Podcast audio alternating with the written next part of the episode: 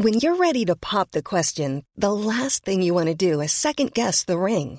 At Bluenile.com, you can design a one of a kind ring with the ease and convenience of shopping online. Choose your diamond and setting. When you find the one, you'll get it delivered right to your door. Go to Bluenile.com and use promo code LISTEN to get $50 off your purchase of $500 or more. That's code LISTEN at Bluenile.com for $50 off your purchase. Bluenile.com code LISTEN. There's never been a faster or easier way to start your weight loss journey than with PlushCare. PlushCare accepts most insurance plans and gives you online access to board-certified physicians who can prescribe FDA-approved weight loss medications like Wegovy and Zepbound for those who qualify. Take charge of your health and speak with a board-certified physician about a weight loss plan that's right for you. Get started today at plushcare.com slash weight loss. That's plushcare.com slash weight loss. plushcare.com slash weight loss. It's almost beyond belief that some of the most important political decisions for our future will be made on April Fool's Day. But that is the truth. That is what's happening in London today. Uh, Jamie DeLargy has a non foolish eye on all of it. Uh, Jamie, good morning. Good morning, Frank. There's bound to be a better word than a non-foolish eye, but uh, a non-foolish eye, an erudite eye. Would that be an erudite eye? Erudite, I'd take that. I'll can, buy that. Can you can you say your eye is erudite? However, we know we know what we're talking about, right? Uh, Jamie, today is an important day, and people are incredibly frustrated, aren't they? Absolutely. Um, e- even what's happening later on this evening is uh, seems farcical because the notion was that last week we would have a number of votes, and then that would really concentrate minds, and then we come up with uh, a few examples this evening uh, to, to vote on. In fact, there are eight motions, and who knows uh, if more couldn't be smuggled onto the voting paper.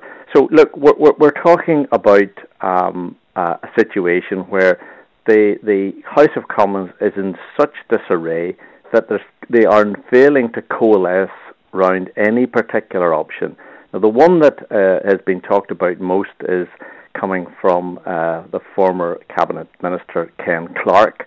Uh, he wants us to stay in a permanent customs union, um, and the reason why that that's attracting most attention is because that uh, was defeated, as were the other seven uh, last week. But uh, the margin was smaller than any other option. That said, it attracted 264 votes, uh, his, his proposal last week. The withdrawal agreement itself uh, has, uh, in the, the, the last time it came up, got 286. So, yes, it was defeated. But the one, what I'm trying to say is the withdrawal agreement actually attracted more support than Ken Clarke's customs union plan. So, it's hard to see that it is going to uh, emerge as as being something that will command overall support when I suppose people uh, concentrate and make up their minds and decide, look, we have to go for something. Um, will it be the customs union? Well, having said that, it, it's hard to see uh, support for for it in, in in great numbers. The reality is that you're beginning to see even someone like um, David Gauke, the, the cabinet minister, who was talking yesterday, and he was hinting very broadly that a softer Brexit and a customs union would be a softer Brexit, uh, that that might be the way to go. So uh, it, it's not impossible, and of course there is the option that the the withdrawal agreement, Theresa May's uh, original withdrawal agreement, would come up again for a fourth time. Uh, so you know, it's very difficult to be definitive on anything that's going to happen. Uh, much less what the final outcome is going to be. Much talk yesterday over those 24 hours, of course, about the Justice Minister and his attempt to, to scare the DUP with the, a reference to the weakening of the union if there's a, if there's a hard hard Brexit. Is, is that going to wash with the DUP? Well, seemingly not. Uh, Sammy Wilson made it clear that even if it comes up a thousand times, uh, they're going to vote down Theresa May's withdrawal agreement. Um, uh, but they're in a bit of a fix, really. You know, you begin to wonder why on earth did the DUP ever support Brexit, the notion of Brexit, when it has created such problems, when it has put the um, the union into play in a way that it wouldn't have been if we'd simply stuck where we are and uh, continued with the our membership of the European Union. I mean, why did they ever embark on such a high risk strategy? Was there was getting out of the EU worth the, the the problematic situation we find ourselves in? I mean, these are really these are really tough questions for the DUP. Why did they do this?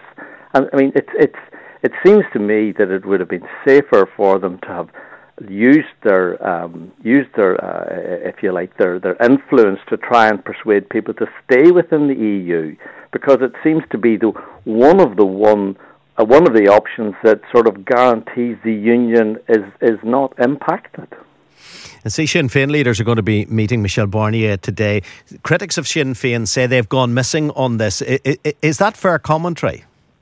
Well, you and I know, and, and the listeners know, that uh, Sinn Féin have this abstentionist policy and um, and for that reason are not represented in terms of in voting uh, um, uh, over at uh, Westminster. But you, have to think that it is unfortunate. I, I do understand that. I'm not raising it a debate about you know whether they should defy a, a, a tradition, a policy of abstentionism, but it is unfortunate that they are not there um, not just, um, I mean, this is not necessarily a, a pro Remain point of view, um, you know, to, to simply arguing that they, they're there to try and semi neutralise the DUP's position. But if they were there, it would help actually reflect what people in Northern Ireland want. Because if you were to look at simply the votes that are cast by Northern Ireland MPs, and you were to look at it and you come down from Mars, and you would think that everybody was against uh, was against uh, uh, the EU and wanted Brexit. In reality, of course, as we all know, there was a majority to stay. So it is uh, undoubtedly unfortunate that, that, that Sinn Féin uh, are not over there, um, you know, helping to reflect the reality is, which is that we are broadly speaking in favour of remaining in the EU. They'll be reminding Michel Barnier of that, but that's singing to the choir, isn't it? Or preaching to the choir, or whatever that ecclesiastical analogy is. Yes, yes. Yeah, no, absolutely. That's preaching. Look, it's not. It's not. It's. It's that. That. That's fine, and and you know, all well and dandy. But that's not really where the action is. The action is at Westminster, and on this occasion, we are unrepresented, or or if you like, only half represented and and so that that that that, that that's not it's not a desirable situation. But as I say, you know, it's it's like a hornet's nest when you and I've discovered myself when you raise this issue, you will find that Sinn Féin people are absolutely incandescent that, that they should ever um, retreat from their policy of abstentionism. And I, I simply don't want to go there, but I just think like there we are. Um, many people, actually the majority in the country here, are thinking, well, my goodness me, why is somebody not there speaking up for me? Why is there not somebody in the House of Commons saying, look, we want to stay in the EU? Um, and, and, and that just hasn't happened. So, from that point of view, it is an unfortunate uh, situation. If you had to call it, Jamie, with regards to the next few days, would you be going for long extension? What, what, what would your money be on? Well, I, I mean, I, I, I wouldn't pretend that I've got everything right. Far from it. Excuse me. But I, I, I, must, I did say, um, and it wasn't obvious at the time, um, that Theresa May would get a deal. She would be able to hatch an agreement with the EU. That she would get it through her um, the, her cabinet, which again wasn't at all obvious.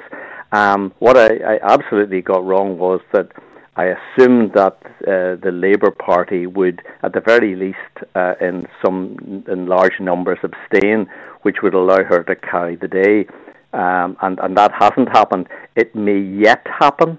Um, it may yet happen that a few more hardline Brexiteers would go to to to, her side. The other thing that uh, I think I was right on, uh, which which didn't, which which uh, was that uh, the cons- the Conservative Party would uh, sell out the DUP. The DUP are adamant that the withdrawal agreement is not what they want, that it damages the union, and a very large number of Conservative MPs, not a, uh, not obviously uh, a very uh, there's a small minority against this, but they're willing to uh, ignore the DUP's concerns, and that includes even Jacob Rees-Mogg. Um, who who was in in that camp. Um, so the the Conservative Party. Uh, the, one of this is one of the things that the the, um, the DUP will have to live with.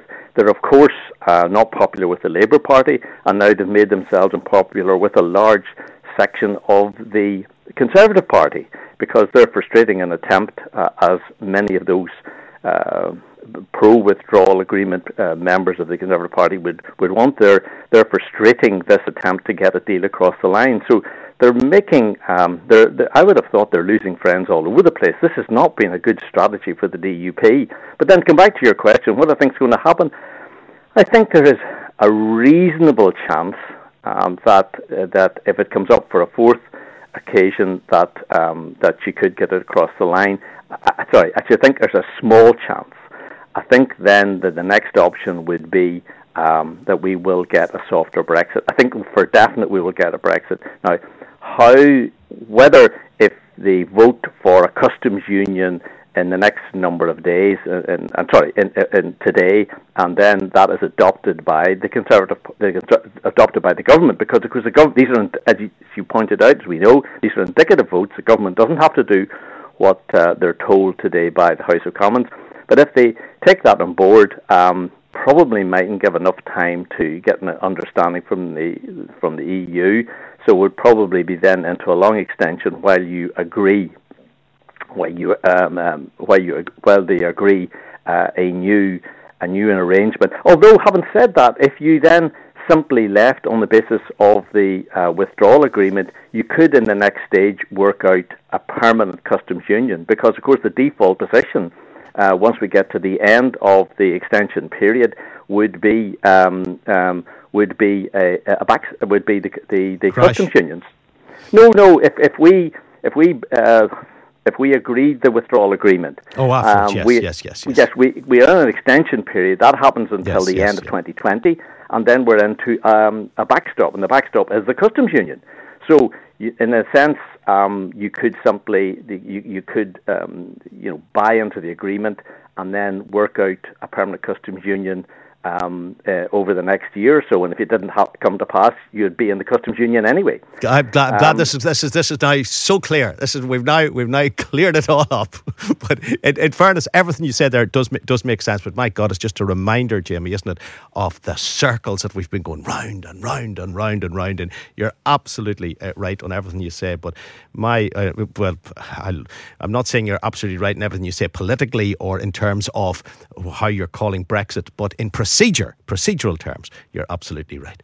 Uh, we've got to leave it at that. Thank you, thank you uh, very much. Jamie DeLargy uh, commenting yet again, our heads are spinning Brexit. Is there any logic to all of this?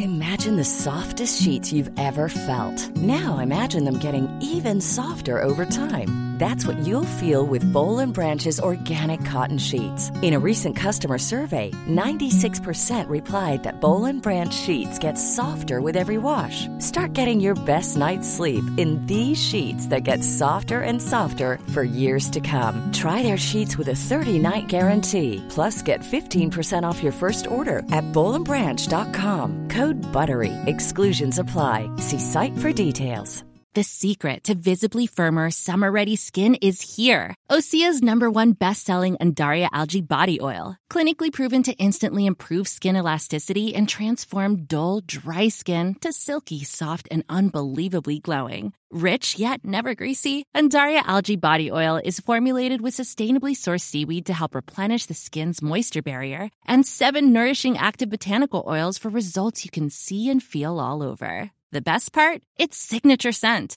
A blend of freshly squeezed grapefruit, cypress, and mango mandarin transports you to sun kissed summer days. This all natural scent is unforgettable.